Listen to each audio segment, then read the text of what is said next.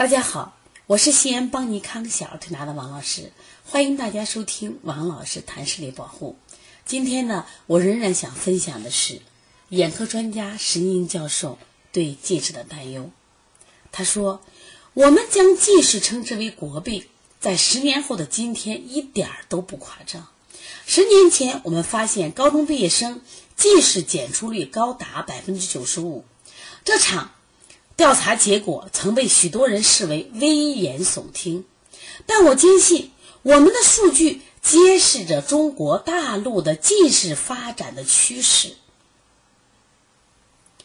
每五年，平均近视的年龄提前一岁。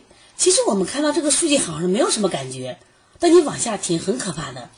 在一九八五年的时候，我们国家孩子啊，平均开始近视的年龄是在。十一岁，基本在小学的高段。到了九零年，下降一岁，变到十岁。到了一九九五年的时候是九岁，到了两千年的时候八岁，变到低段了，小学低段。两千零四年的时候，近视到了七岁。那么现在，近视的人群年龄越来越小。我们临床中接了好多孩子，五六岁都近视了呀，五六岁已经近视了，没有远视储备了。那这个数据是非常可怕的，所以越小的孩子近视，它的风险在哪里？风险在它形成高度近视的可能性就大，高度近视的可能性就是它致盲的可能性非常大。我们现在看大学毕业的学生，大学生几乎很少就看不到不戴眼镜的，即使有不戴眼镜的，有的是度数可能不高，还有的是什么呀？我戴着隐形眼镜，还有的是做了什么呀？手术的将透明角膜削去了一部分的手术眼，那么难怪有人惊呼：再过几年，中国还有人能亲自登上月球吗？还有人能驾驶飞机吗？还有步兵持枪能进行地面作战保卫国家吗？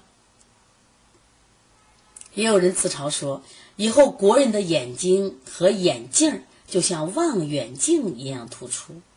也有人为自己开脱：“哎呀，近视眼嘛，不就是文明的象征和必然吗？”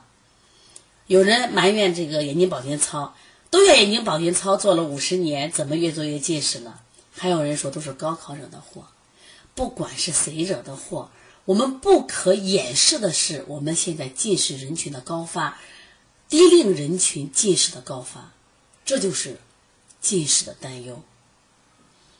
所以。我们现在一定要树立爱护视力这样的一个重大方向和目标，一定要减少近视力的用眼，一定让我们的孩子多向户外。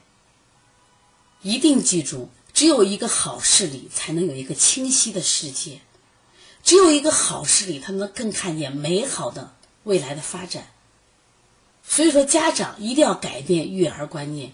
不要过早的开发大脑，也不要过早的开发智力，这都对会视力有造成影响。因为我们大部分的近视都是眼轴过早什么呀增长，说眼睛近视度数是长出来的，过早开发造成的。